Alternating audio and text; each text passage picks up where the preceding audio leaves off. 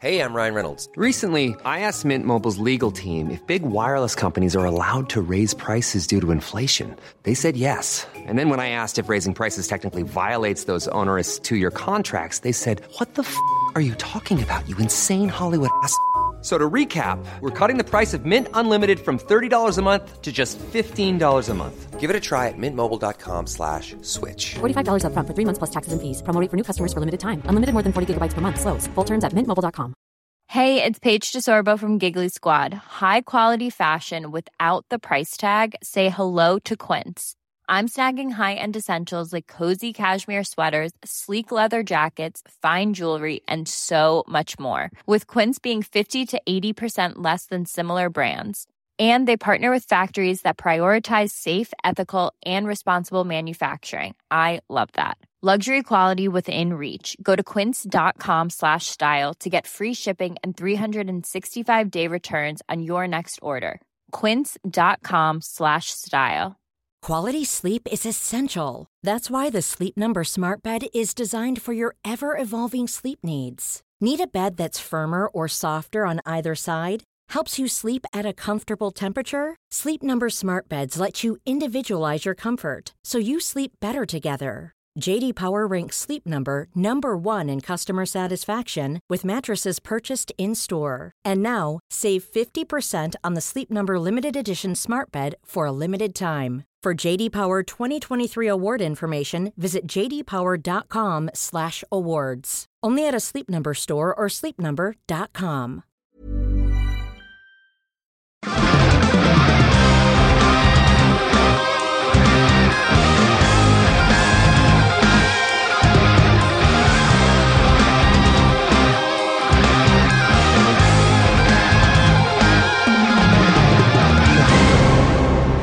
Hello and welcome to the Osher Günsberg podcast. I'm Osher Günsberg. Thank you so much for being here. This is episode 93 of this show with Australian acting powerhouse Simon Gleeson. You can follow him on Twitter at Simon underscore Gleeson. I'll tell you a little bit more about him uh, in just a moment. Thank you so much for being here. Do subscribe to the show if you want it to magically appear in your phone every single week. You can find me in SoundCloud, iTunes, or osherginsberg.com or the podcast app of your your your choice. Thanks heaps to everybody that emailed this week. You can always write to me, send us your email at gmail.com and um, just subscribe to the mail out. You can sign up for that on my, look at me burping. That's just really, you know, common. Um, you can sign up for uh, my email uh, newsletter. I just put it out every week and, you know, I won't spam you. I'll just tell you about the show, tell you who's on the show. Uh, thank you so much to all the feedback after last week's episode with um, Grant Chabrelko. That was uh, really, really cool. Uh, I would ask this week, just the favor, just tell someone that you haven't told yet about this show. Just that'd be ace. Just say, hey, here's a show. You might dig it. Um, thank you though for all the great feedback about last week's episode. We certainly uh, um, covered some ground that a lot of people related with and a lot of people resonated with. And um, it's funny after that big long conversation. I won't uh, I won't go into details, but my week has been kind of intense. Um, uh, all, all I'll say is that whatever is bothering you, whatever it is that's bothering you right now, please find a way to talk about it with someone. Find a way to talk about it with someone. Take some action. Do something about it. Take control of the situation because leaving things and hoping that they'll just get better by themselves is like seeing a small, tiny leak in your canoe. But just keeping on paddling, just pretending that eventually you won't get swamped and, you know, fall into the lake because it'll happen. It's an inevitability. So talk to someone, please, this week. Talk to someone, take action, do something about it, please, because when it gets to that crisis point, you might not be able to think as straight as you would like. That's all I'll say about it. I hope uh, whatever you're doing is good. If you live in Australia, you'll have seen by now that The Bachelor is coming full force out of your television in only a matter of days. And uh, I look forward very much to your thoughts on that and look forward to very much to joining you on social media in the evenings when it's on because that's always a, a, lot of fun. So, um, yeah, I'll tell you more about that as we get closer. Let me tell you about my guest this week, Simon Gleeson. Simon Gleeson is an Australian musical theatre powerhouse. He really is. He's currently just dominating the uh, Australian production of Les Miserables. I can't even say it. He's currently dominating the production uh, in Australia at the moment of Les Miserables as Jean Valjean, which is a role that he imagined himself playing when he was 12 years old. To see this guy perform, it's a it's a transcendent experience. It is one that you cannot possibly comprehend unless you're in the room, in the theater, watching him. It is just remarkable. I, I have to thank very much Charlie Clausen for helping hook up this chat. Uh, the two of them went to high school together. And when I just gushed to Charlie about, oh my God, I went and saw Les Miserables last night and it was incredible, incredible, he goes, oh yeah, I, I went to school with Simon Gleeson. Do you want to talk to him? And it went from there. So I've got to thank uh, Charlie for that. And even if you don't know anything about musical theatre, that's okay because you're about to hear the story of a man who worked hard and was given his childhood dream exactly as he imagined it. Ponder that for a moment. What would you what would happen to you if you were given your childhood dream? I want to be a fireman, an astronaut, a software designer, play for the Wallabies, play for the All Blacks, you know, whatever. And it happened exactly as you thought of it. As he says in this conversation, and I love it, he drops this one it's okay to take your dream seriously. It's pretty cool. Simon has a voice that is just remarkable. And this week, actually, it's quite a nice coincidence. Actually, he's released his debut album. It's called Elements, and you can get it in iTunes. Just search um, Elements uh, in iTunes, and uh, and you'll find Simon Gleeson is is there. If you do like what you hear today, let him know on Twitter. He's at Simon underscore Gleeson um, buy his album, and if you can, go and see Les Mis while it's in Australia. Hell, if you're in a, if you're in the US, fly down to Australia and check it out. As you'll hear, Sir Cameron Mackintosh himself, uh, I'll let Simon tell you, but Sir Cameron Mackintosh himself, the Steven Spielberg of musical theatre, he rates the cast. He reckons it's one of the best that's ever done the show, if not the best. So it's pretty awesome. Spoiler alert, by the way. If you've uh, not ever heard of Les Miserables, uh, or you've never seen the show, or never seen the film, or never read the book, we're going to spoil the ending for you. So if you don't want to know what the ending is, you may want to listen to another episode because we're going to talk about it today. All right, done.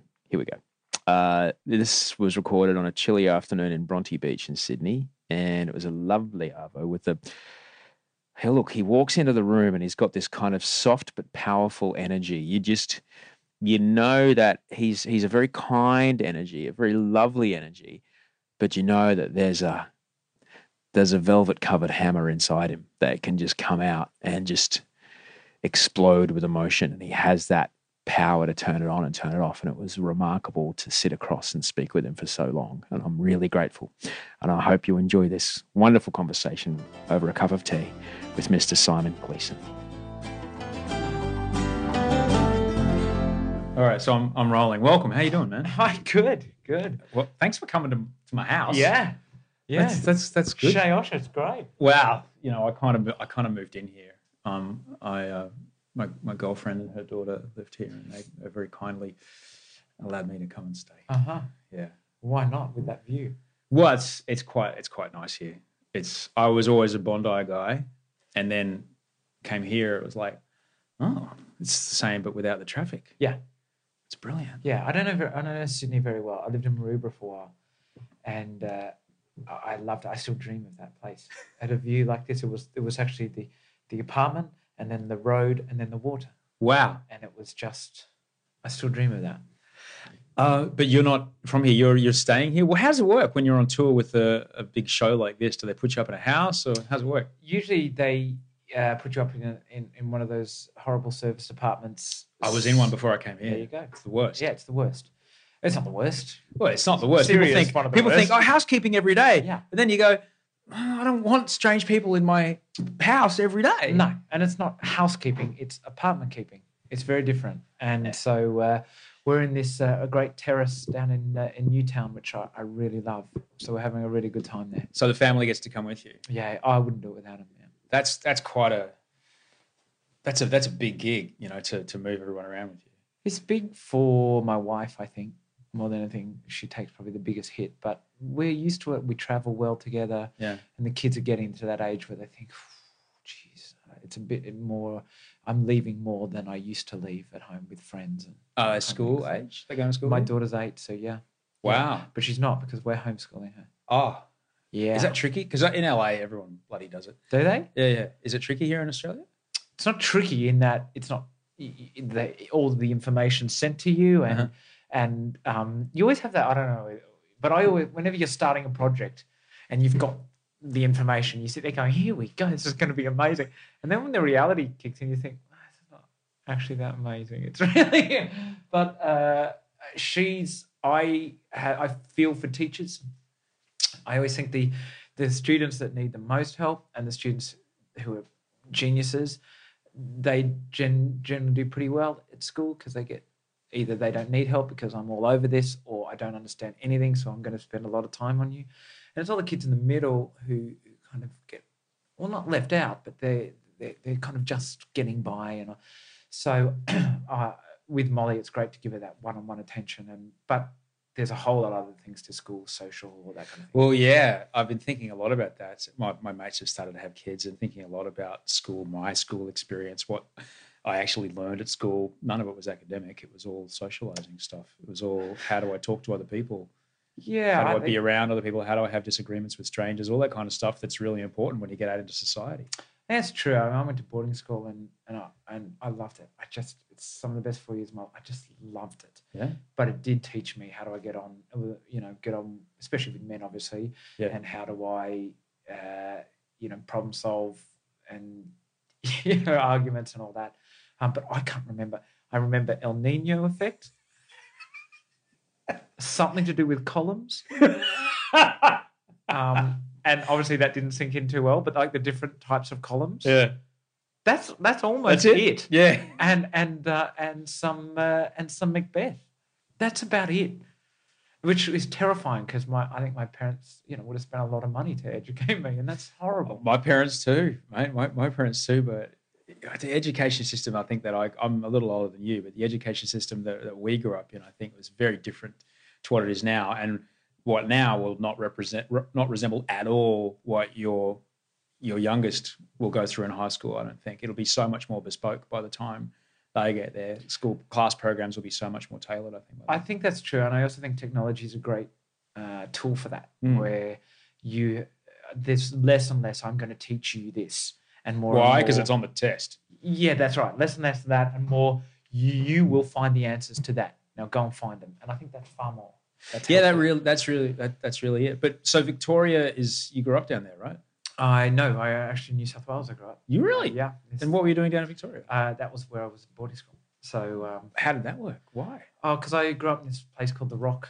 It's about I don't know, 300 people, whatever. It's about 45 minutes out of Wagga Wagga, and um, and it didn't. I think it had a high school. It had a school, but um, mum and dad said, "Righto, you you know, off you go."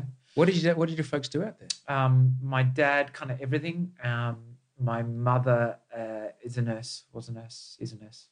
Yeah. In fact, they've just started.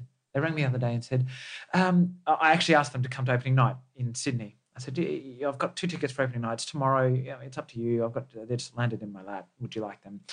Yeah, yeah, sure. Yeah, we'll come up. But we want to talk to you about something. We're moving to Bathurst and we're going to run a funeral home there. What are you, what are you talking about? but they're doing that and and so they've just you know they're into their second week of doing it. Right.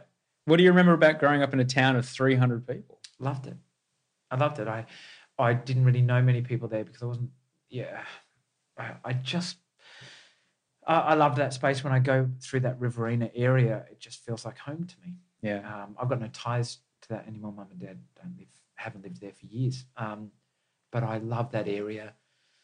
Uh, i really i feel really fortunate that i didn't grow up in in a major city And because I remember w- years ago we used to ch- tour with Channel V, it's a music television Mhm. channel, and we would go out to regional areas and do shows in Wagga and Armidale and you know way out, eh, far away place, Broken Hill, Oh, yeah. and some of the crew all very hip, kind of got flower tattoos on my forearms, Sure, kind of inner city Sydney Yeah. folks. They go like, oh, "I can't. Who would ever want to live out here?" And I would, you know, talk to some of the locals who were my age, and I say, "What's it like living out here?" They'd say, "Mate, it's the best." I went to Sydney once. Too many people couldn't couldn't handle it.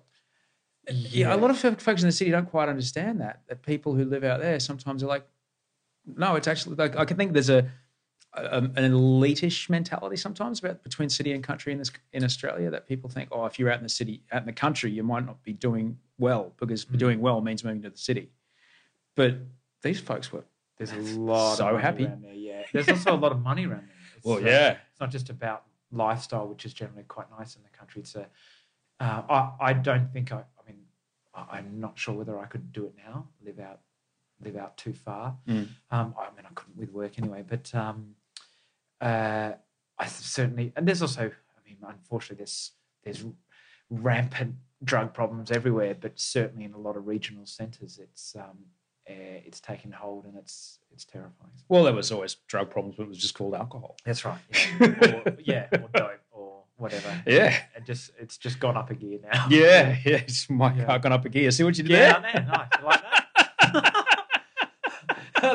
That's the headline. Go gone up again. Yeah, the Daily Mail special. yeah. the Daily Mail special. So what? But so three hundred people, and then you go to a boarding school, which was probably three hundred people in two Oh, grade. without a doubt. Yeah, yeah, yeah. yeah. what was exactly. that like? Was it overwhelming?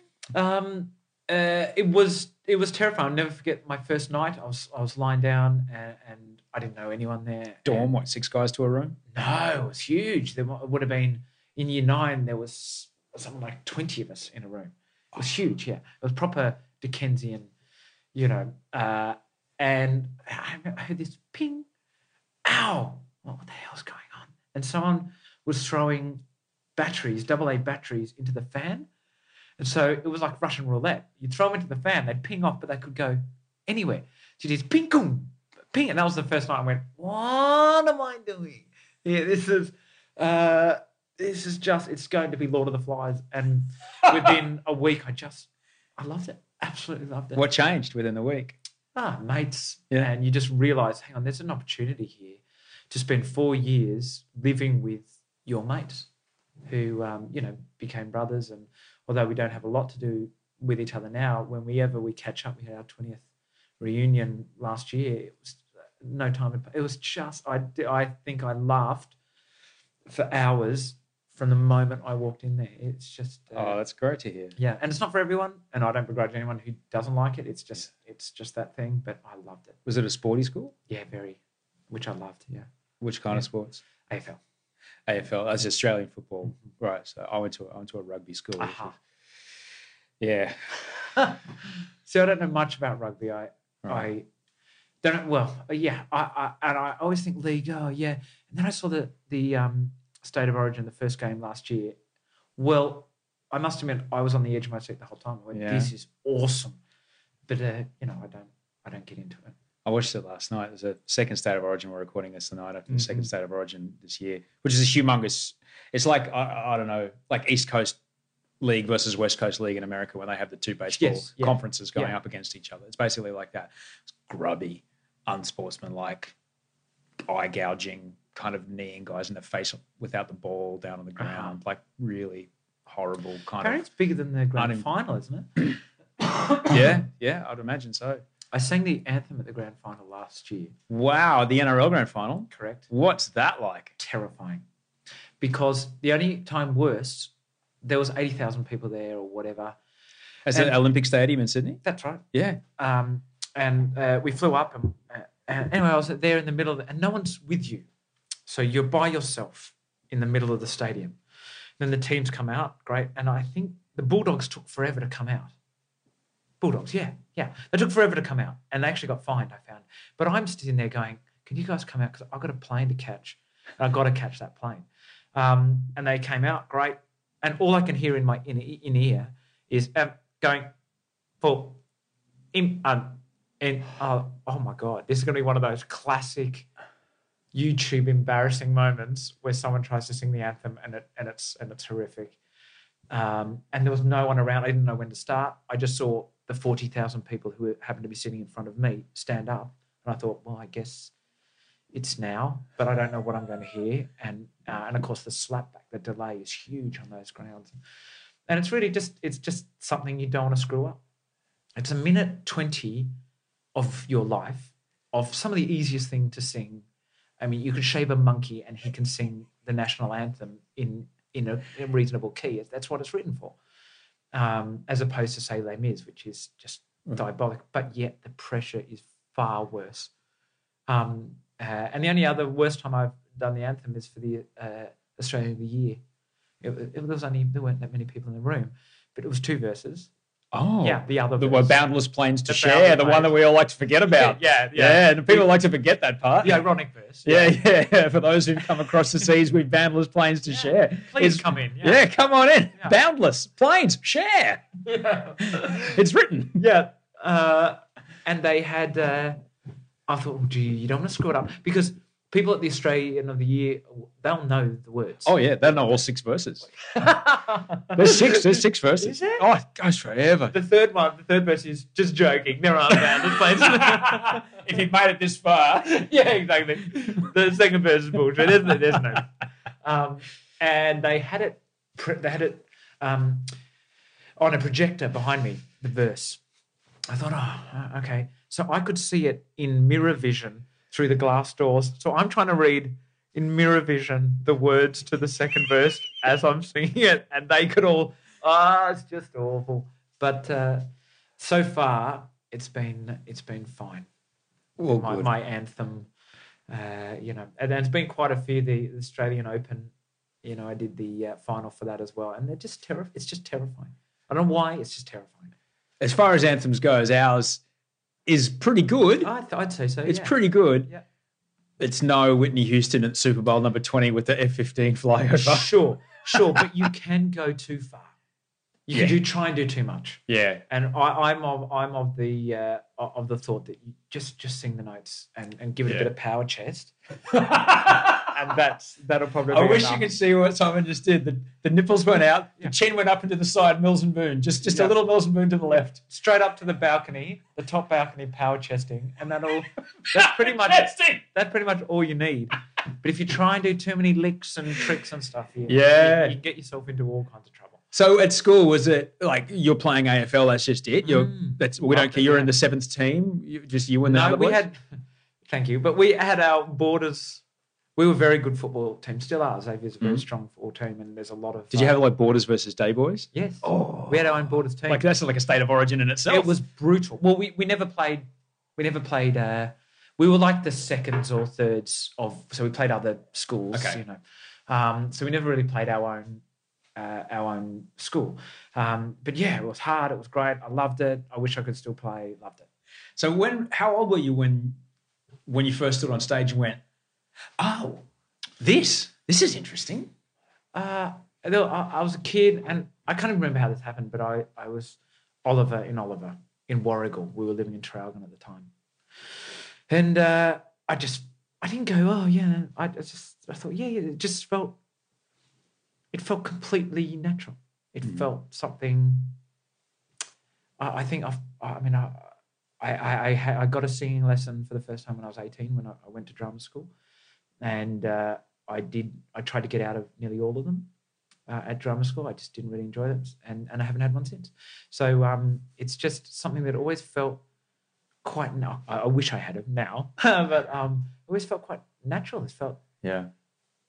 there was there was something that happened in our life uh, when we were in London that was uh, incredibly difficult for my wife and I, and people said, "Oh, why you why'd you come back to work so soon?" And I said, "Because this is the one place I feel like I'm in control. It's the place where I go, I, yeah, I, I feel like I belong here, and I'm in, I'm in control of my destiny here. Um, so it actually felt like a place that's calming, even though it's terrifying. It is for most people. It is the, the scariest thing, And as Seinfeld famously said. people are more afraid to be eaten by a shark. People are more afraid to be uh, talking in front of strangers or performing in front of strangers than they are to be eaten by a shark. It's amazing, isn't it?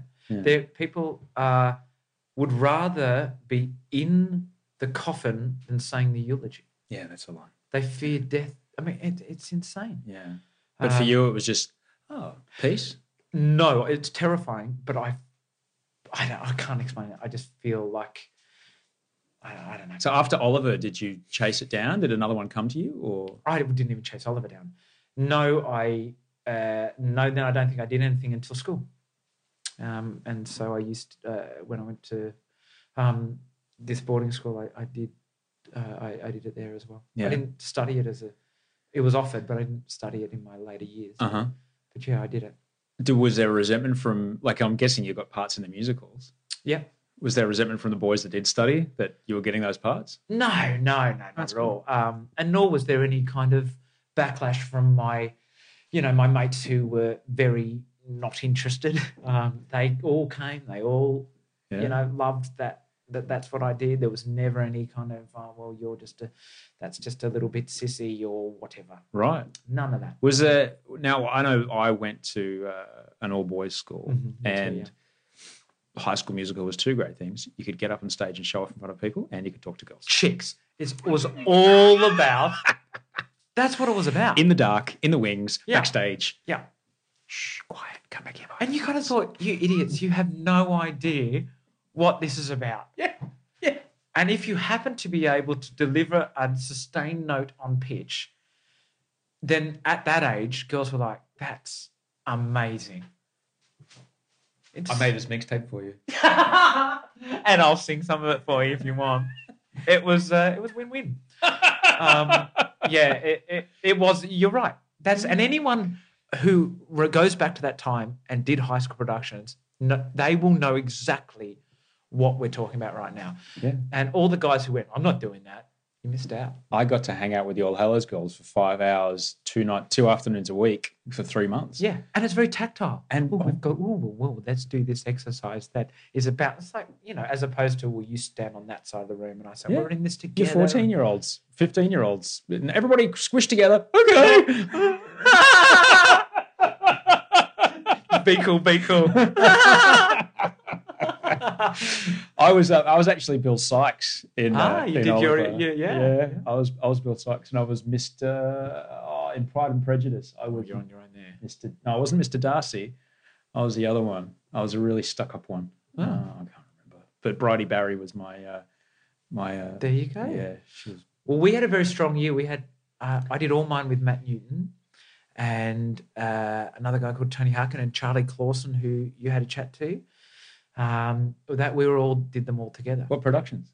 Uh, we we did our Guys and Dolls. We did Man of La Mancha. Ooh. We did Les Miserables. Um, yeah. Oh yeah. So we had a quite a strong, uh, you know, group that that went through. But that wasn't the first time that you heard Les Mis, was it? No, gee, no. I used to put it on. I used to wait for my parents to go, and I'd put it on. They had the soundtrack. Yeah, yeah, yeah. And my my mum used to, you know, we used to listen to it on trips. And my mum's tone deaf, and my dad's got a great voice, and my sister's an actress, and she can sing, and we would all sing, and then mum would join, and we'd all stop. Just to hear it, it was awful. Um, uh, but uh, no, I used to love it. I used to put it on, and I used to sing it, and it, and it used just to be just for me. It was not about f- stardom or fame or what. It was just for me. It was something I did for me. Yeah. Did you picture being on stage mm-hmm. at that time? Sure. I on I, I I pictured I dreamt about doing what I'm doing every night right now. And that exactly thing. And that's that's a double-edged sword. Okay, so I'm going to give you the the thing that you most dreamed about when you were I'm going to give you the exact thing. That's it's actually quite a, a thing to get your head around uh, giving your boyhood self the one thing they most dreamed about. Um, so it's great. And then you think, oh shit. And then you think, oh God, well then what do I do next? And then you think, what? Yeah. Oh, it's, a, it's a real mixed bag. Had you seen any productions? Did you know what you were visualizing, or did No. you? All right. So you did you have an idea of what the set might look like? no, nothing. No. So you're creating this entire Mm. production in your head. Yeah. It was just creating the feel of standing there. I don't, yeah. Yeah. Wow. Um, it was, yeah, it was great. And then I saw the production and loved it. And uh, I don't see a lot of musicals, I've got to say, but um, I, I remember just loving that, just loving it. So when you when you used to sit at home singing, because it's I mean for a kid, we took uh, my girlfriend's daughter the other night. She's eleven, and I'm there with her going, "Oh, there's a lot of death and hookers." Uh, a- Sure. you know, I hope this, Yeah. you know, Yeah, but it's not complete seven, moral it? bankruptcy of, of females going on. Like, there's a it's it's pretty emotional stuff for a for a young man to deal with. Did you understand the emotions that were going on? Uh, not really. I, I understood that something, but that's kind of what you get off on. That big things are happening, and we're discussing big things whilst singing. so um, yeah, uh, I, I took uh, my daughter came to see the first half, and I was worried about the same things was going. But I guess a lot of things wash over your head. You know, that you Yeah. understand. I think we would be different because she'd kind of lock onto a lot more than my daughter. But Right. yeah. So when you when you heard this, and did that kind of get the idea of like maybe I could I could do this? Who was the first person that said, you know what, Simon, you got you got something here? The first person was um, a guy called Paul Kildea, who is a conductor uh, around the world and who was my boarding master at the time. And then he left uh, and did his doctorate at, at Oxford and very bright guy. And, and I actually caught up with him yesterday and we've remained really close mates. But he was the first time he said, you know what, you should probably take this seriously. Um, and, and that was that. Yeah. Isn't it interesting that we only need to be, we don't even have to be given something. All we need to be given is permission to, it's okay that you're good at this. It's okay that you can do this well. it's okay to take to take your dream seriously. It's the permission to to go because when you dream as a kid, because you dream, I, I would like to be Batman, or I would like. And once you jump off the roof for the first time, you think, "My shit, that's a terrible idea." um, but uh, I I I dream for whatever it is to you, and it only takes one person to go, "Yeah, I can see that. Yeah, absolutely." And especially if they're in, a- in a position of some authority, you, you think that's that's amazing. Um, yeah. What changed after he, he said that to you? Uh, um, I guess it was it was actually me thinking, all right, well, well, what are the paths to that? Uh, and I, I remember Matt. Um, I remember I was I was helping out shearing um, back home, and and Matt Newton called me and said, "All right, so I've signed your papers to WAPA to to um, you know the WA Academy, whatever Performing Arts. I've signed your papers. I've paid the money. Um, all you have to do, I forged your signature. All you have to do is be at the audition in Melbourne on this particular date with a song and a monologue and do your thing. Um, and, uh, and that was how going to WAPA came about. You had no idea that he'd done this? No, no, no. He just rang me and said, "You need to go. You should go." And and and I've done it for you. And so make sure you don't don't screw it up. And so Let- all right. Just a, a quick bit of background for folks who listen overseas. Matt Newton is the son of, I guess he's like Australia's Regis Philbin. He's been on Yeah. television since television was invented. Uh, don't worry about it. The phones, it's you. It's all right. Oh, Phones no, okay. Well, don't get all. red it's you. It's you though. It's not me. Mate, I've just come from set. It's a, it's still standard procedure that if your phone rings or bings on set, it's a, Slabbage? it, yes, a slab. Yeah. yeah, it's a slab of import. oh, well, it's got a it's got a yeah. sub clause. Import, import. You can't. And I it. want your local No, beer. none of this VB, none of this, none of this visitors beer, not even Crownies. It's got to be imports. Coopers, they'll, they'll take Coopers Oh, Pale. that's something. I've had to do that once. Uh, but yeah, so Matthew Newton is the the son of two, basically Patti as well, son of two enormous uh, entertainment personalities in Australia, and so it would have been no secret who his dad was when you were at school. No, I'm sure he wouldn't have made a massive deal of it, but everyone would have known you certainly didn't make a deal. yeah, that's your that's his dad. So for someone like that to say, uh, y- you have to do this. Yeah, it was more that uh, it, it certainly wasn't that. Matt and I were contemporaries. We used to, you know, we would sit around and we would share these dreams together. It wasn't. I mean, he was he was only fourteen or fifteen when well, he was fourteen when we met, and and so he was also going. Maybe one day I could do this. It was it what it is what uh, would bind us, if that makes sense. That we had similar dreams, slightly, you know, on different paths, but similar dr- desires to one day maybe, gee, if only, God, I wonder what it would be like. I wonder if someone would ever give me the chance. Yeah, such and such. And he never thought, I'll just walk into this. Um, he, that wasn't part of it at all. Did he audition as well? He auditioned for WAPA, yep, and NIDA, and, and got accepted to both and went to NIDA. Same year, yeah. Wow. And did he? Did you talk about going to WAPA at all? Did you? No. Were you thinking about university? Um, I my mother did the classic. You should probably do something, you know. And I had uh, pretty good grades, so I said, "Look, I really don't want to." And she said, "Well, I think you should." And I went, "Okay, I see how this conversation's going." So I did a list of all the things I could get into, and I, and this is in front of her, and I closed my eyes, and I had a pencil, and I ran it up and down this list, and then I stopped it randomly at business banking and finance, and I um, applied that day and went, "There you go." Just so it was so that it's such a classic seventeen-year-old thing to do. It's like, I don't care. I'm just going to do this. Are you sure? Then you can take this then. And then so I went to business banking and finance for a year, and then um, and then this happened. And then Matt said, Yeah, "You got, you got to do this." I said, oh, "This isn't for me." He said, "Right." Oh well, yeah. Was it fairly evident fairly quickly?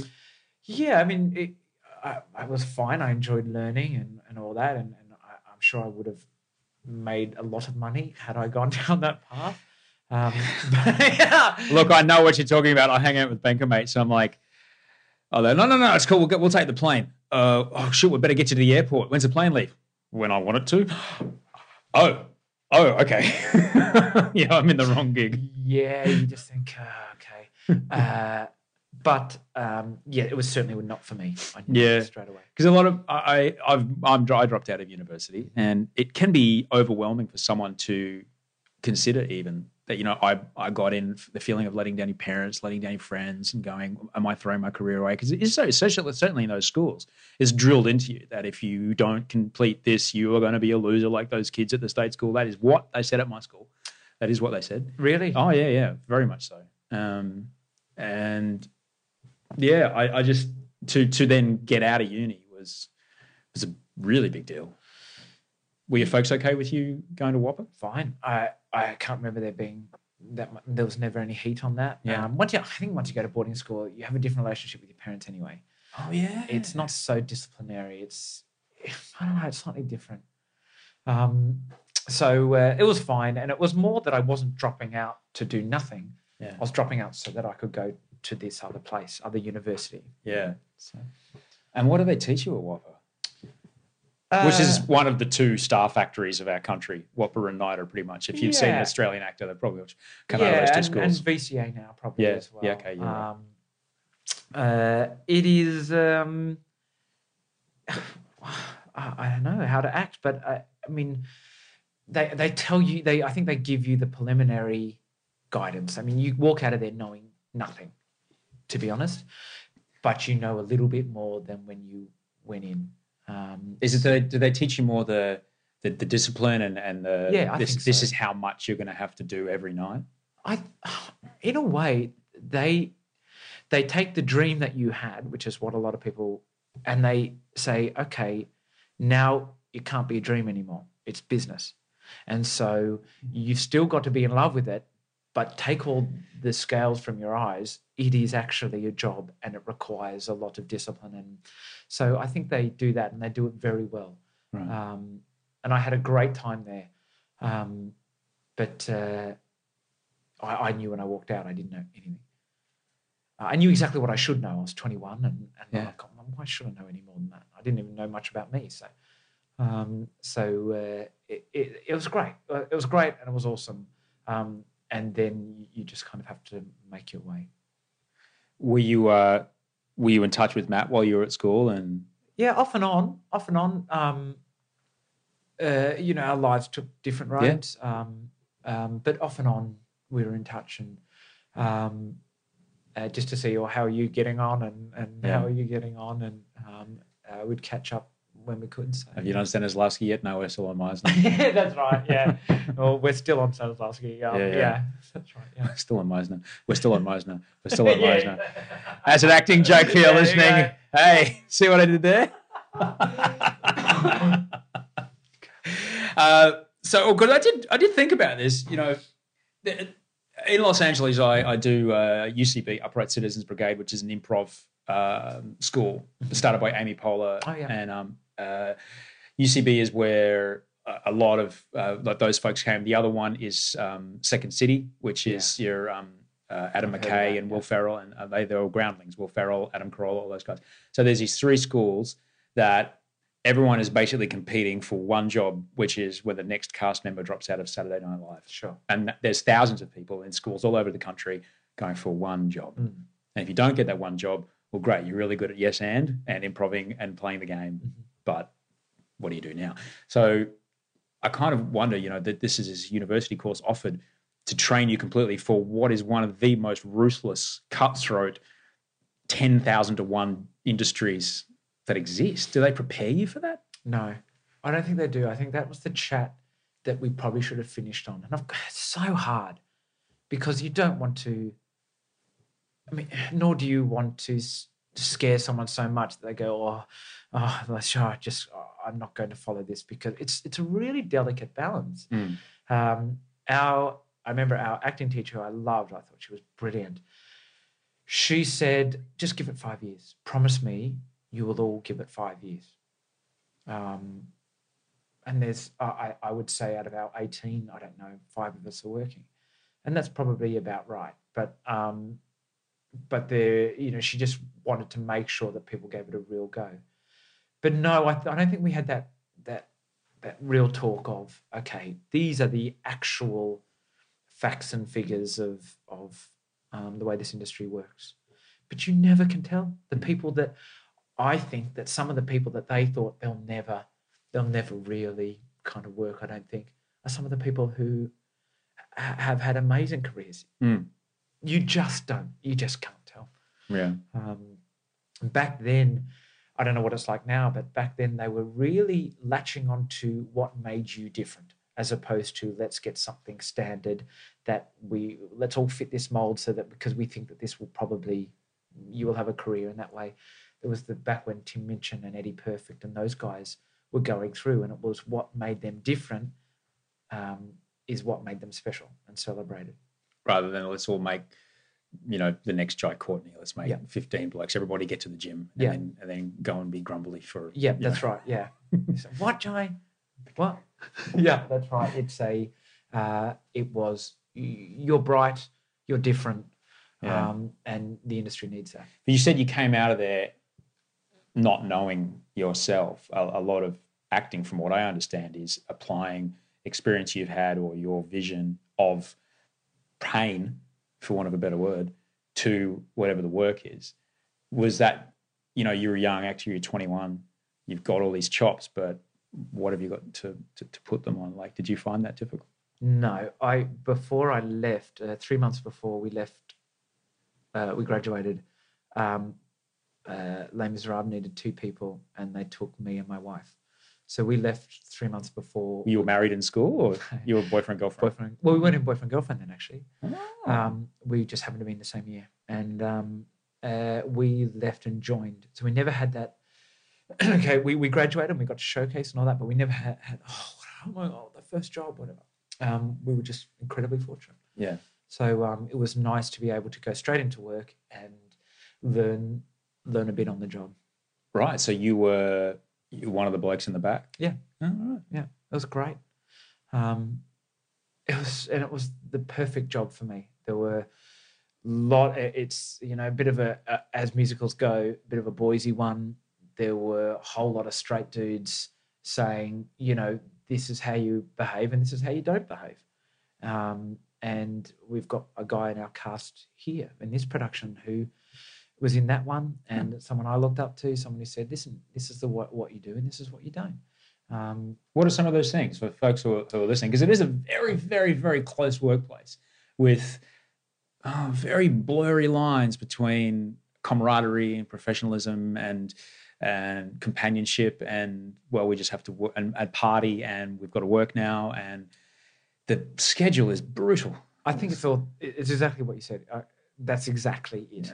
Um, it's the balance. Yes, go out and do that, but you've got to make sure you've, you know, um, which I must admit I was, I was pretty good at anyway. But, um, but yeah, it was, it was great to have those older guys that I looked up to teaching. Mm. We don't get that a lot now.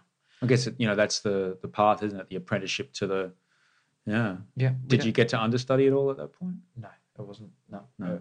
Uh, uh, that wasn't part of it. No. But did you learn a bit about the, the business of? Did you tour and that kind of We thing? toured, yeah. So you learned about the business of it and and how it all worked. Yeah, and and the discipline of it, Yeah. um, especially stage as opposed to screen or just slightly different discipline. Yeah. Um, but the discipline of stage was is, is something I actually really love. I love that eight shows a week. I I, really, I kind of get off on that. We'll, we'll talk about that in a moment, but I I am interested to know how did you transition from someone I left school with, we happened to be on the same cast, to girlfriend? Um, it was rocky. It was rocky um, because you know we had a, a couple of uh, goes at that, uh, and then we left it for, for quite a few years. Which Really? which was sage, uh, I think, to do that. Yeah. Wow. Yeah. Let's just not. Let's not do that. let's just not have much to do with each other for a while, okay? And then, um, and then just out of the blue, uh, you know, she called me to say, "Hey, can you come and help me with such and such?" And I said yes, and and that was that. Right. So, uh, and that's a long time ago. But uh, I mean, we- all right, we've been married probably eight or nine years. But you know, uh, we first met when we were eighteen or nineteen. So it's um, it's been a long time. That's that's Mm. that's remarkable to have that time together, the rocky moment, and then go. Actually, no. For a, for a while, I'm assuming through your mid to late twenties, Through our early early twenties, early yeah. early twenties, Yeah. and then to come back to it. Mm. Wow, that's that's that's rare and, and lovely. yeah, yeah, yeah, yeah. that's really nice. Yeah. Oh, she's great. She's awesome. Oh, mate, that's well, that's that's sensational. With the um, w- with the eight shows a week, I've, I've I don't think people quite realize how brutal. I keep using that word because that's all I can imagine. I I sh- saw you perform the other night.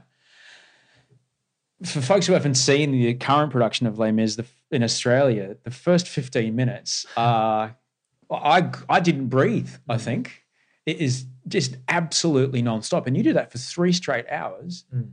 It's I can't imagine the physical, let alone the vocal, let alone the emotional stuff that you have to go through every day. Yeah, I did that the first time I ever did it. I stopped and I said, I will never, ever be able to do this.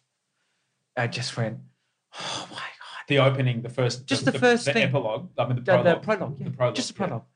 I thought, because it's actually the highest I can possibly sing.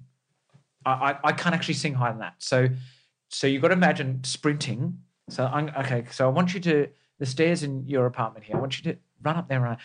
And then I want you to sing as high as you possibly can, can but make it sound okay. and it was just one of those things I thought, oh, I've never sung that high in public before, let alone. Hey, I'm Ryan Reynolds. At Mint Mobile, we like to do the opposite of what Big Wireless does. They charge you a lot, we charge you a little. So naturally, when they announced they'd be raising their prices due to inflation, we decided to deflate our prices due to not hating you. That's right. We're cutting the price of Mint Unlimited from $30 a month to just $15 a month. Give it a try at mintmobile.com slash switch. $45 upfront for three months plus taxes and fees. Promo rate for new customers for limited time. Unlimited more than 40 gigabytes per month. Slows. Full terms at mintmobile.com. Hold up. What was that? Boring. No flavor. That was as bad as those leftovers you ate all week. Keke Palmer here, and it's time to say hello to something fresh and guilt-free. Hello Fresh. Jazz up dinner with pecan-crusted chicken or garlic butter shrimp scampi. Now that's music to my mouth. Hello Fresh. Let's get this dinner party started. Discover all the delicious possibilities at hellofresh.com. and doing it after being smashed around and all that. So we, yes, you're right. It's brutal, and it's silly to say that because you think it's three hours a night. There are people who are actually doing things in their life that are actually brutal, but there's also a lot of people who go to jobs and and it's not actually that brutal. It might be stressful or whatever, but physically, emotionally, vocally, um, it's certainly by far the toughest thing I've ever had to do. And every night, it starts with us rowing. I, I, I grab the the oar, and I think, please let this be okay. Every night, I've done over three hundred of them, but every show, I just go, please let this be okay. It never stops. I it, it's never comfortable. It's never easy ever. Um, some days are easier than others, but it's never. And there's something awesome about that.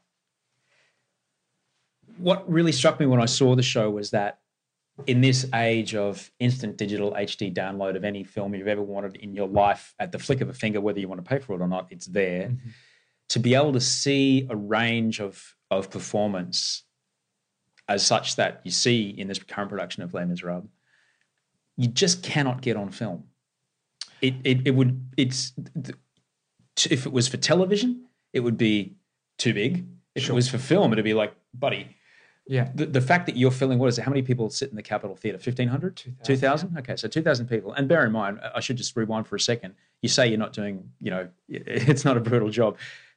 2,000 people, I'm going to say 75% of those have saved up the money Yeah. to pay for the ticket. Sure. Saved up the money that they've worked doing their job. And it's, they are trusting you to give them the, the those hours of their life that they've spent working. They want that in return from Yes. you, Yeah. which is what you give them, and you gave them in spades. I couldn't, um, I could not believe what I saw when I saw you play this the other night. But when I saw the range that you gave us the other night, I thought there's no way you could experience a performance like that anywhere other than the theatre, because film just wouldn't do it justice. There's something. I think where the. It's going to sound really wanky. No. As it always is when people talk about Do you want to put my cardigan back on? yeah, you really got to explain. You, uh, you didn't really accurately explain what you were wearing, but the, it is a cardigan. it's a cable knit cardigan, sans leather patches, unfortunately. Yeah, which is a shame because that would really set it off. But what does set it off in instead is this fluorescent, eye-watering, purple I stole- leaning to yeah. pink. I stole it from a, I stole it from a wiggle. I, I almost want to say fuchsia. It almost is. It's pretty intense. It's it's eye-watering in its intensity uh, underneath this old man's jacket. It's an ensemble like you've never seen, and glasses at one point. So. Uh, it's So let's. let- let- let- but it's okay to be wanky. It's okay to be, and I don't think you would be because, uh, you know, I, on this show I try to be as authentic as I, I can be, and I try to have conversations that are as authentic as I can be. And I'm trying to tell you in, the most authentic way possible, having um, done a tiniest, tiniest bit on film, but also a, a bunch of stuff on television. All they could tell me was, whatever you're doing, give us about three percent of it. Yeah. because the camera is between your your Adam's apple and your Mm-hmm. eyebrows, and that's way too much. And I just, you know, sometimes when you see on the ABC on the Sunday afternoon, they'll show they've filmed a musical. It's never quite right. No. It's never quite right. So being able to experience what you gave us, I think the only way you can do that is in the theatre. there was a time in England where I was doing a musical, a play, and television at the same time, and so that accurately, uh, all all that happens is the audience changes. So the audience in a two thousand seat are way down there somewhere, um, and on, on screen they're they're they're in your lap, and so reaching them is different. So it's exactly the same thing. It's just that your audience, instead of being you know 50 meters away is sitting on your lap and so you don't have to um, radiate whatever you're going through way up there because you know, it's Yeah. to you and me away um, but i think that we're the last of the of the you know storytellers um, of the campfire sitting around a circle storytellers actors um, you know, are, are some of the last bastions of that, and it's an it is an important job. And what you get on screen is, and what you don't, uh, sorry, on on stage, which you don't necessarily get on screen, is that feeling of community in an auditorium, watching someone in front of you live go through something. Um, uh, and it's that that changes. And yes, in a musical, the energy needed is immense. It's huge, huge. Um, the skill level, the skill set required is huge. You, you have to sing, you have to. Um, you you you have to be able to act, especially these days. And in some shows, you have to be able to dance. Um, not the shows I do, but still, you have, you know, and some you have. Um, but uh, it's something like like Les Mis. The range is what you're talking about. It's um, it's just it is just huge. I was thinking about it because I've I've been on set. You've been on film sets. people act for eight seconds, maybe 10. It's the length of a take. Next time, if you're, wa- if you're listening to this, next time you watch a film, just look at how long the camera is on someone's face when they're saying a line, how often they cut away, how often they come back. Every time they cut away, they're probably stopping the tape. I would say so. Yeah. So they're acting for eight, 10, maybe if they're lucky, 30 seconds at a time for a I love you monolog You know, I wrote you every day for a year. Mm-hmm. yeah. Maybe. Here you are on stage, sometimes for 10, 12 minutes at a time, more even. Three songs, you know, enormous range, arcs of emotion, uh, never out of sight of 2,000 people. No, and I, I, I'm the last person to poo-poo the the. No, it's a different, I'm just saying it's an enormously it's different. job. different. And the difference also with Les Miserables is that everyone knows it. Ah, I heard the CD of blah blah blah. I saw that, especially a CD. I heard the CD of yeah, because you know they were in a recording studio and they went, oh, let's just fix that note, let's just fix that, or or I remember this happening way ago in my past and it changed my life, and you better be that good. And you feel that it's not just about $150 and three hours of your time, which is in itself invaluable, um, especially the time, but it is also the um, expectation and the ownership that people have over the show. And I'm one of them. If I wasn't in it, I'd have the same ownership. I'd go, you better bring it because I really like this show and, and it means a lot to me. So bring it. it means a lot to you. You, you. you sang it when your parents were out of the house. You, if I'm not mistaken, you were Jean Valjean in your high school production of it. Yeah. You were in the show from right after university, and here you are Mm. playing the lead. It, it's such a relationship between you and this show. Yeah, it is, and and uh, and and, that, and that's for a lot of people, even if they're not necessarily inclined to want to perform in it. They, a lot of people have ownership of that, um, and I, that expectation was one of the hardest things to come to terms with. I've got to say, my own and uh, and audiences. Have you had a chance to meet the guys that wrote it? Oh yeah, wow. Oh yeah, they. Oh yeah, in Melbourne, they uh, Claude Michel came out, um, and he was there for quite a lot of it, and uh, and then Cameron Mackintosh came out for Melbourne and Sydney opening, um, so we had a lot to do with him. Um, Cameron Mackintosh is basically he's the Steven Spielberg of musicals. Yes, that's right. He's the one that took musicals and made them absolute blockbusters. Mm-hmm. And now he owns theaters. He can create a musical, put it in a theater. Uh, a big part of making musicals is like, sure, we've got this show, we've got the funding, but no theaters are free for 18 months. So what are we going to do? Is it still going to be hip in 18 months when Yeah. it's free? But he owns theaters, so he's able to do that kind of thing. He, yeah, he basically made the Jaws, made the ET of of musicals. So what, what's he like? Did you have anything to do with him casting or anything like that? yeah, he he's he micromanages Wow. Uh, he cast us all. Uh, he offered me the job that day. Um, he uh, af- after six auditions, and then the last one, the first one, there's two people there. The last one, there's twelve, and Cameron. Um, Investors and- and stuff in the room. oh, everyone, yeah. everyone is in the room. It's uh, it's it's it's actually normal. It's what they all. It's the same um, because these shows are worth millions. So there's lots of money at stake. Was it? I think it hasn't Les Mis made something like five billion. I don't know that that I think it's, it's. I think the last time I checked, 2011, something like five billion since it started. It's probably got hit six Right. by now. I know Phantom's hit six. Lion King's hit six. Phantom. Uh, I mean, they Phantom is by far worth a lot more money than the highest grossing film of all time. By far. I mean, they do it over obviously 30 years, but there's a lot of money to be made. But Yeah. the risk is enormous. It's crazy risk. Yeah. Um, Was it you? They say you can't make a living on Broadway, but you can make a killing. yes. Yeah. You're either going to open and shut within three weeks, or you run for three years. That's right. That's it. There's no in between. Uh, and Les Miserables is a little bit different because it's it's got. I mean, it is it in itself such a big product. But you could still you could still have it, and people won't come. So, what was the audition like? Uh, The final one, the, the the one, the network. I'll tell you. I, I'd rather tell you the first one. Yeah? The first one was this. You know the prologue that you're talking about. Yes. Sing it. okay. Good. Sing it again.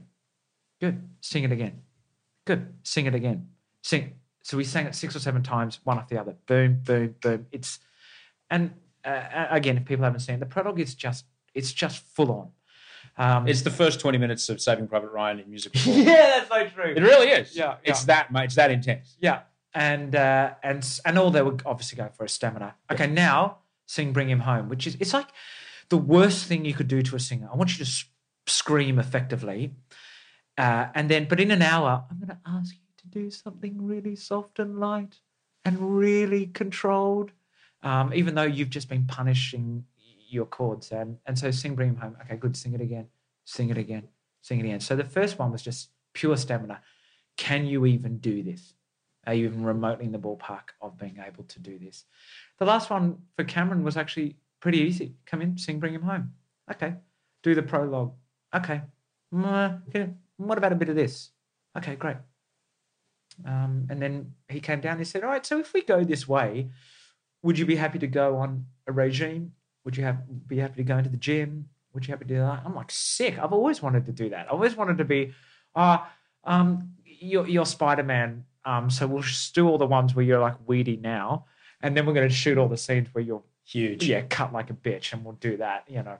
And you, you always want to do those roles because that'd be that's so much fun. You get effectively getting paid to Get fit. yeah to get fit. yeah, Um, you're carrying some meat, mate. I'm telling you, you are carrying some muscle today. I, I wish I the so I started at uh, I think it was seventy kilograms, I was, and also because you know he's meant to be lift John, well, John, he's lifting, he's yeah. lifting carts in Yeah. the street with one hand. People, yeah.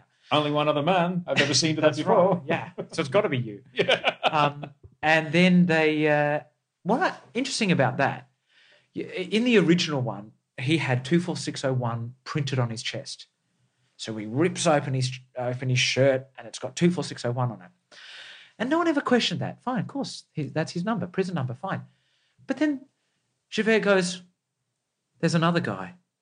We've arrested him. And he's and and finally I found him. And uh, and that's why Jean Valjean says, what and, and who am I? He has this big conundrum. What do I do? Do I save this man? I've done Spoiler alert. So yeah, I've done so much good in the world. Uh, I, I don't want to go back to prison. If I go back to prison, all these people that I'm helping in this town are, are effectively going to go uh, be poor. What do I do? Well, just open the other guy's shirt. He's not going to be two four six zero one, is he? But Then you got no third act. So so now they don't have two four six zero one printed on the shirt. But it never, I never heard anyone make that connection of well, if he's two four six zero one, that guy's not going to be two four six zero one, is he? He's going to be two four six zero eight or whatever. But uh, uh, yeah, that's uh, that's uh, Cameron's Cam- Oh, sorry, yeah, wait. yeah, seventy, and then I got up to eighty two, which is a lot of weight. You Yeah. know, twelve kilos in not a lot of time. It's just eating till I dry, you know, was almost vomiting and uh, um, just hitting the gym. I loved it. I had the best time. Loved it. Yeah. Loved it. It was so much fun. And, but I can't keep that weight on doing the show. It's too cardio intensive. Yeah.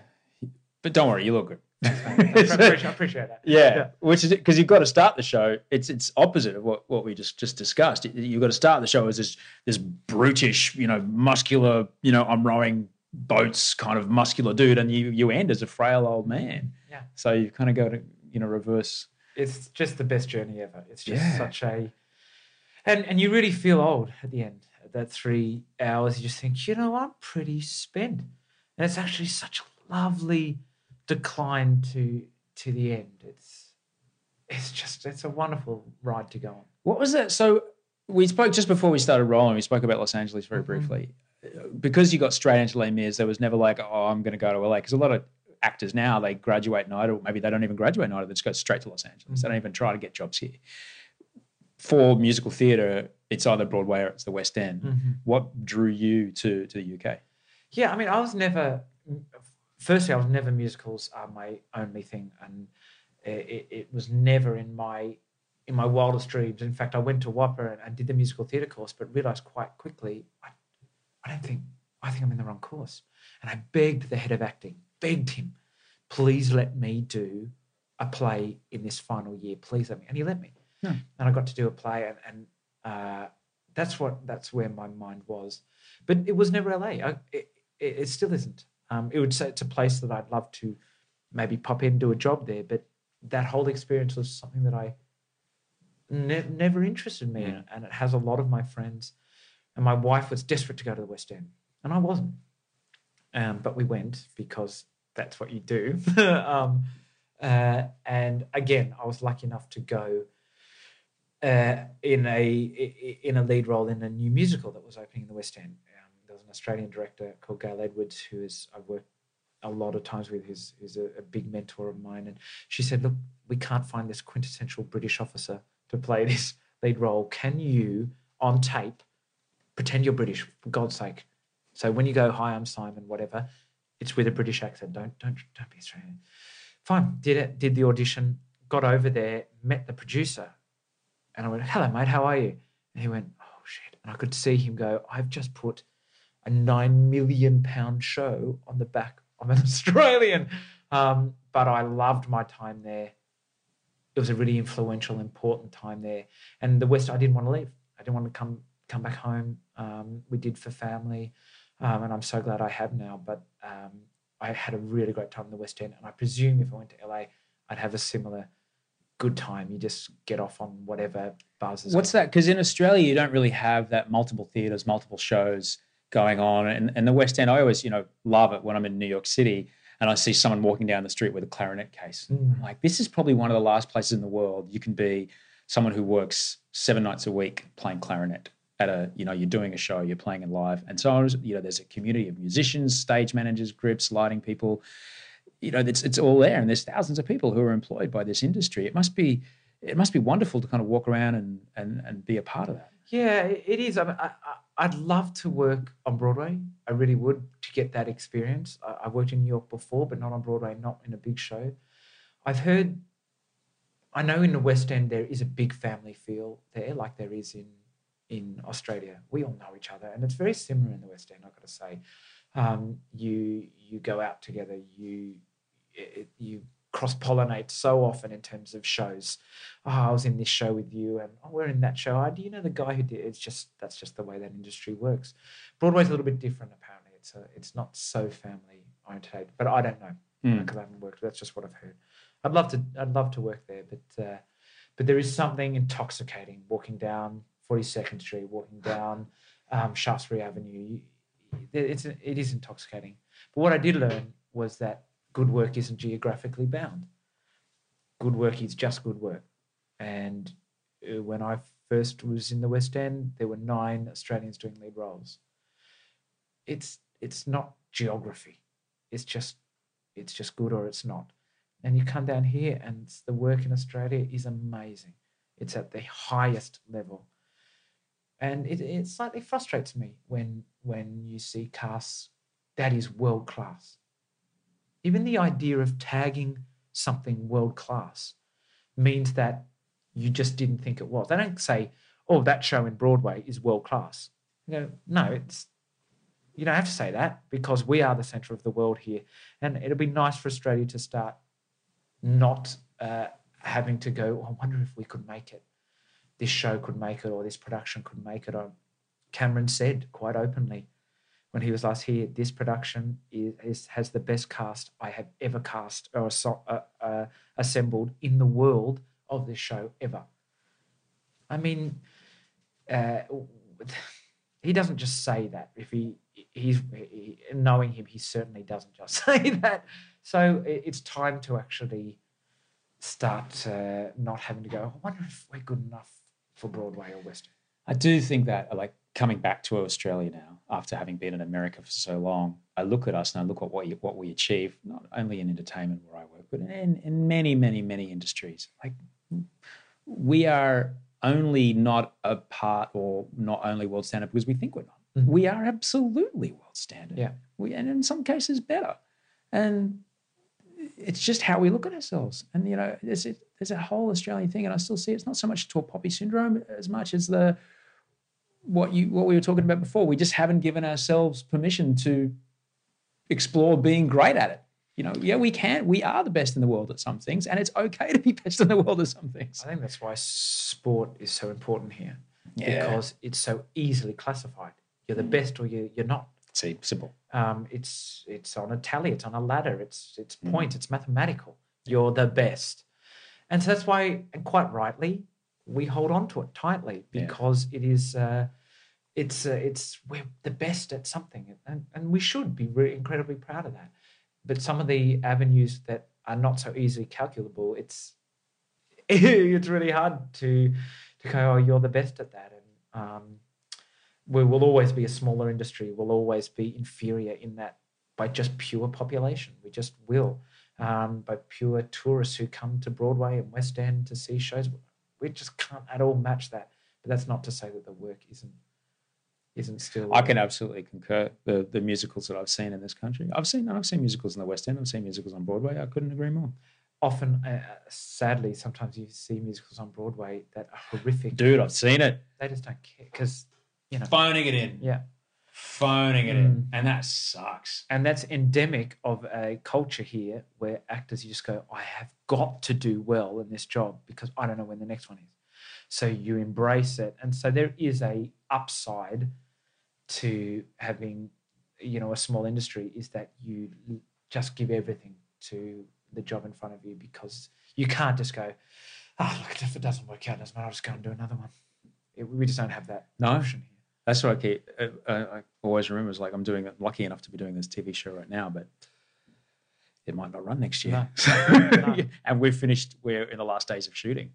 So now, now I'm in that. You know, that, I'm sure you understand that part of the end of the run. We're like, Yep. ooh. So who's doing what next? You did mention something before that there was a producer, a director that uh, had worked with you here in your career. How important have relationships been in going from job to job? This is no surprise. It's important as any industry. Meeting Gail Edwards, her taking a, a punt on me. Um, she's now a dear friend of mine who I love dearly, but she's also one of the best directors I've ever worked with and has forged my career, took me to London, um, has uh, been incredibly influential. And it's what you're talking about. It's the job that you do now. You're passionate about it. You're professional. Um, you're not whimsical about it. It's that professionalism that people latch onto and and will probably get you re-employed, um, not just on talent. You know, obviously you've got to be talented at what you do, but it's the way you go about your business because it's money. I need you to be good. I need you to be good now. And I need you to be good over and over and over again. In our business, over and over and over and over again, I need you to be good. It's quality control. I need you to not break a company apart because I don't have the time and the money to to deal with your crap. I just don't.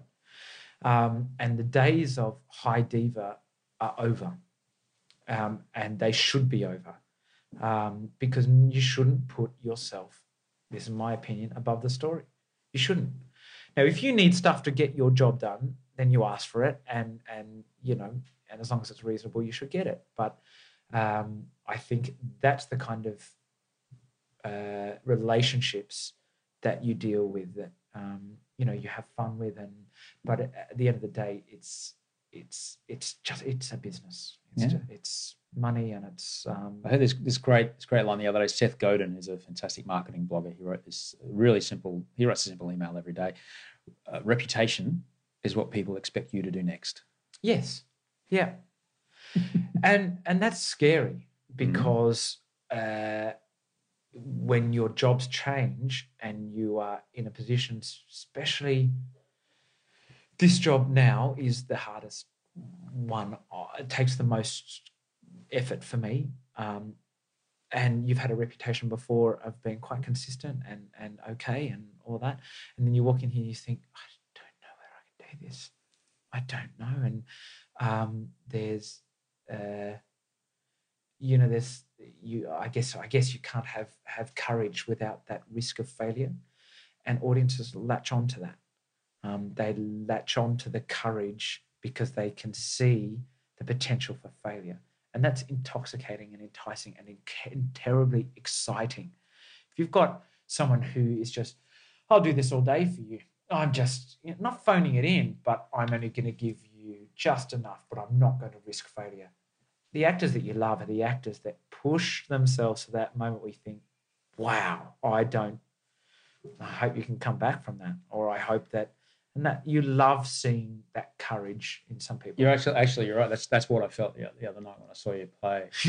Please let this No, no, no. In the first in the first three minutes when you're hitting those notes, I'm like, holy shit, you're coming out of the gate. Yeah.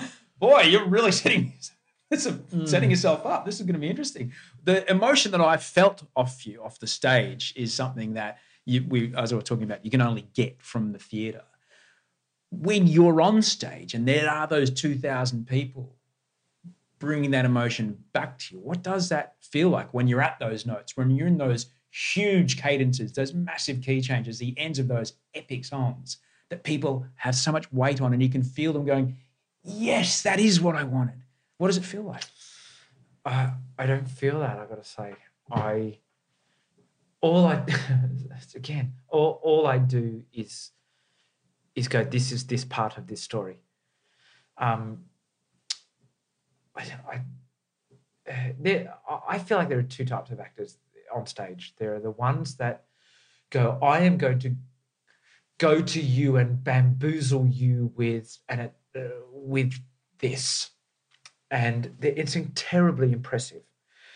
And then there are others who go, I'm going to tell this, and you can come with me or not, but this is the story. And it's just slightly different. It's a slightly different approach mm. on stage. Mine is kind of the latter. It is, um, uh, you know, yes, you have to deliver, deliver these big moments, um, but I'm going to tell the story and and come with me or, or don't. But I really hope you do, and I'm telling it for you. Um, eh, but I don't, I don't. It's weird. I don't. I don't feel that. I don't feel that. Uh, not until the end, I guess. If I'm bowing, which I got to say is, I find the hardest thing in the world to do. Um, always have. Oh yeah, yeah. Because you're you. I don't know. I don't know whether. I don't know whether it's that. Um, I, I yeah, I find praise a hard thing to to cope with. Um, but and it sounds stupid. It's not sounds stupid. It sounds trite because there's so many people who say that and who are like that, and I guess I'm just one of them. Um, but yes, I've had people sit down with me. Gail sit down with me and said, "There is a psychology to curtain calls. All right, this is what it is. It's not got nothing to do with you. You come out, people it's a it, there's a psychology to it. It's part of the show. You do that, and that's why they're set up like that. So have people go, "Oh my god!" Man, it's it's psychologically set up. Um, but I find it incredibly difficult, um, and always have. I find stage door difficult, not because I don't like to speak to people. I actually love speaking to people. It's one of my favorite things. But I find that that that was great. I don't. Thank you but I don't know what else to say. It's like, okay, thank you, and that's um, and that's. I mean, anyway, that's stupid. It sounds trite, but no, no, no. Look, the, it's it. I think it just underscores what you said to me before. Just don't put yourself above the story, and that you come to it with such humility is is really rare. I don't know whether it is. Dude, I've interviewed a lot of people that do oh. your job. I've interviewed right. a lot of people that uh, are on camera or in the public eye for a living, and not all of them have that humility. So yeah, may, yeah, maybe. Uh, just take it. um, but uh, but I do feel sometimes that lovely moment where you know you're singing "Bring Him Home" and uh, and you just think, I. It's very rare to have this, but sometimes I feel that that twelve year old boy says. You're sitting here, there's this beautiful orchestra, there's this amazing arrangement. You're sitting on this wonderful set. These people have paid and given up their time to listen to you sing this beautiful song about saving, uh, about desperately asking God to save this kid's life. Um, and uh, and I and you've got this cast who I just love. We've we've spent a lot of time setting up a family environment, and it's been very conscious, and honestly not not altruistic. It makes my job easier mm. if if we all feel like we're in this together because we are um, and we're only as strong as our weakest member. We you, that's just musicals are are as good as their ensemble. They are. Um, you can have the leads do ridiculous things. If the ensemble aren't good, it falls apart. It's just no good. Um, so in terms of a cast, we're as good as you know as our smallest member, as our as our Gavroche or our our young Eponine. You know, that's just that's just the truth. So sometimes you're on stage and you have flashbacks to you in your living room. Yeah, yeah, or, or, or just the feeling of just going, gee, you you are very lucky to be able to do this. um, and it's rare because often I'm not thinking about that. I'm thinking about trying to save this kid's life. But there are some moments where I just think, geez, you're lucky. Um, yeah. Well, in my view, luck is where hard work meets opportunity. Yeah, I guess so. There's yeah, yeah. That's how I, that's that's how I see it anyway. Um, I don't want to keep you because I know you've got 50 million things to do, including um, make 2,000 people's day uh, tonight. So just very very quickly, uh, what as a this is nothing to do with musicals, but I'm just interested. Mm. What um, because my my life's changed in the last Mm. year or so since I've met this wonderful woman and, and her kid, and, and they've come into my life. What changed about you, or what did you notice change when you became a father? everything. It's it highly focused a reason to live, a, a- very highly specific focus. I cry easier because I have children, because I know what vulnerability is. I know uh, what true loss is should anything happen. You know, I I'm a better actor. I'm a better man. Um, uh, my life uh, is uh, is guided by them.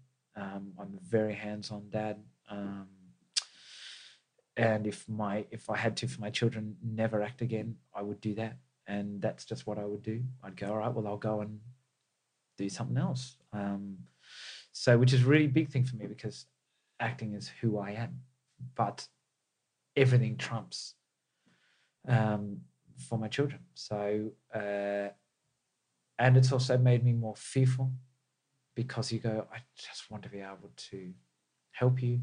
I laugh more because they do stupid things. I have learned more about myself because I see myself reflected, the good and the bad. Um, and so I try and change the bad or, or, you know, recognize those habits. Um, but I come home after a show and I'll go up and see them and they'll be sleeping and uh, you know it- hell will rain down or I will screw up a note or something will happen and I will remember them and I'll go that's fine. That's why people put up photos of their kids at work to go "What- there is no you know. But anything to do with children you know when you see kids on boats uh, when you see refugees in Syria when and there's kids involved, you know, and it shouldn't be like that because adults are just big kids and you should have that humanity to adults because deep down inside of us, we're all eight year olds trying to get by, you know, we really are. Um, but especially when I see kids, you just, you know, you just think that just shouldn't be like that. Having those kids, especially I know uh, this is down a different track, and but seeing kids locked up now, I think Australia's there are a lot of scars in our history. Um, especially, I've had a lot to do with um, uh, with different Indigenous communities around Australia, but we've got a lot of scars there, and there a lot of them are they're white people scars. They're not Indigenous scars, but um, uh, we've got a lot of scars in our history, and and, and I think we're making more um, at the moment. And There's the mandatory detention Yeah, of people coming is- here seeking asylum. this is going children, to be a historical scar uh, on already a big wound historically in Australia. Um, uh, but especially when I see kids in that position, I just go, "That's um, that is absolutely outrageous." So, um, so yeah, but kids change everything, and and you're in that position now, just being around kids, being slightly responsible for um, for them. Um, Dude, the other night watching Game of Thrones, I don't know if you caught up. But, but I won't. I spo- so I won't spoil God's it. sake. But the other night, you know, I'm not spoiling anything by saying in Game of Thrones, pretty much everyone, Everyone dies. man, woman, child, Yeah. they'll kill everybody on, That's the, right, on yeah. screen. Yeah. I've watched, I don't know, four seasons of it and gone, oh yeah. You know, when they, the other night there was some stuff with kids and violence. I, I had to shut my eyes. I had Yeah. to put my hand over my eyes and ask my girlfriend to tell me when it was finished. Never had to do that before. Yeah, it, it's it's so brutal, isn't it? It's just I like it, man. I like it. I like the transformation that it's bringing on in me. It's yeah, nice. yeah. I mean, at the moment, you're and have been this entire um, podcast playing with a bit of Play-Doh that made you. And my life before It's having nice. my daughter, is she's made you a stress ball, man. She did. um, she did. She gave it to me. my my before my daughter, my, my world was hard. Was hard wood, hard. You know, I liked country, rural. Smelled, smelled like Old Spice and Yeah, diesel. exa- Exactly. Shearing. I can shear sheep. Within a day, I'm sitting on fluffy pen. Everything just went. It's uh, it, it- you know, it's like a you know, My Little Pony just kind of vomited and shat all in my house. It was just fluffy pink things all over the place. It was such an instant, shuddering change. Um, and uh, it took a lot of uh, it, it took a lot of work to I understand it sounds really bad after everything I've said. I understand why some men can't hack it. Yeah. I understand why some men go, I can't do this, I can't do it, I can't do it. Um, I think it's it's horrible, but I understand it because it is such an affront um, without warning. You know that your life's Challenges like that. challenges the hell out of me.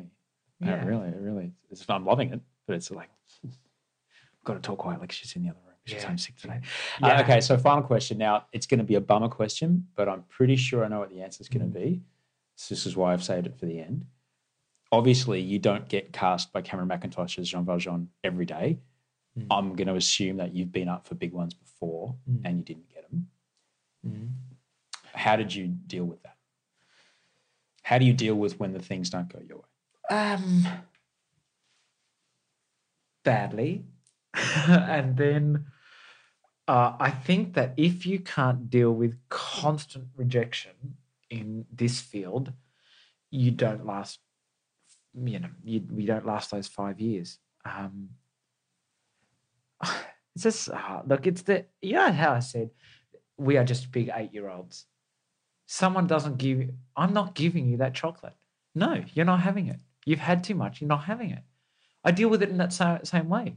I think well that is just so unfair so whatever. And then you get fatalistic about it because there is no other way. You get fatalistic about it you go that's not for me. That one's not for me. Um, but why not rage? Rage, go, I just, because it means so much to me. And that's not every job. There are some jobs that I go, I kind of thank God I didn't get that.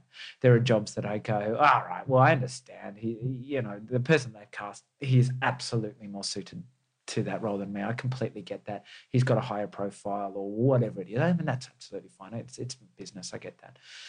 Um, and then there are some you know, but I generally don't go, and I wish I did in a way. What do they know? What are they talking about? What are they? I don't do that. I go, I just, I just don't. Obviously, I'm not, I'm not ready for that. I'm not, you know, um, which I wish I didn't because, um, I don't know. the way you're dealing with it seems to me the only way that you could do it and not carry resentment with into the next thing. I never have resentment for not getting cast, but I will always go, oh God, maybe I'm just terrible.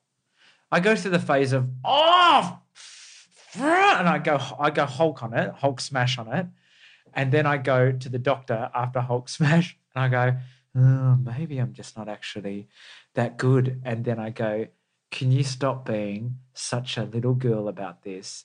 Man up and just do the next one. I generally am more creative when I'm unemployed than when I'm employed. Um, I remember in Mamma Mia, yes, Mamma Mia, and they had a rehearsal room, and I worked for an hour and a half every day, uh, you know, on these acting exercises. That, and um, so I'm incredibly disciplined about what I do. But I find when I'm unemployed, I, I really don't like the acting of I'll just wait for the phone to ring. And I know they don't do that in America. They really don't do that. It's it's a whole different culture about even when you are constantly employed as an actor, you are seeking out a class in this, that, and the other. And and sometimes I think almost too much, where you're so bombarded by technique that you actually need to go, I'm not going, I need to actually live. Um, but uh, I, I, I write a lot. Um, writing is a is a real thing for me, so um, I do that. But I don't deal with it very well. Um, and then, But it's okay. The way I think, if I may be to to offer uh, any uh, an opinion on what you just said, the way you deal with it, I feel is a very. It's as I saw in this fantastic new Pixar film the other night, Inside Out, which I see today. highly recommend Yeah. you. T- are you taking your kid? Yeah, yeah, Amazing. yeah, yeah. dude, it's amazing. They've gone all out and they've obviously spoken with child psychologists and Mm. going, tell us exactly how a kid's brain works. And they've made a model of what the kid's brain works, how it works. Like this is core memory, this is personality, da da da da da. da. And they've visualized all of it. And so they've, they've given actual real language to how memories can get tinged with sadness and how anger can come into your day. And it's bloody fascinating. But it, it really, um, it's okay to be sad about stuff and it's okay to have emotion about stuff, but carrying it with you like a giant bag of steaming poop everywhere you go as a victim, I don't think is it. Oh, God, You can't no, you can do. You're allowed to do that for a day. If it's something you really, really wanted, you're allowed to be pissed for a day, and that's fair enough because you really wanted it. Yeah. I, that's okay, but you got. I mean, you got to let it go. And they're having kids, you got to let it go because they're like, I don't care, Dad. I don't care. Yeah. Get over it. Um, and so you got to let it go. But uh, but yeah, I think everything that I've done generally is come out of necessity. It's you know why did you become an actor? Why it was a necessity. I needed to do this. Why did you stop doing ensemble stuff? I just I had to, um, and and that I think that guides me forward. But yeah, I, I, I there's never been a job that I go. There's this one job that I just wish I got more than it. it they they slip through your hands. In in the end, it's it's absolutely fine. Um, yeah. Until the next one. Where are so you I'm gonna I've got to take your photo, but I'm I am interested to know how do you get you said you got a sprint at the start of the show. Mm. How much warming up is concerned? Do you pace? Do you do you Rocky Balboa up the steps? Do you play Eye of the Tiger? What's the warm up like? What's the pre-show? very quiet. Yeah. Very quiet.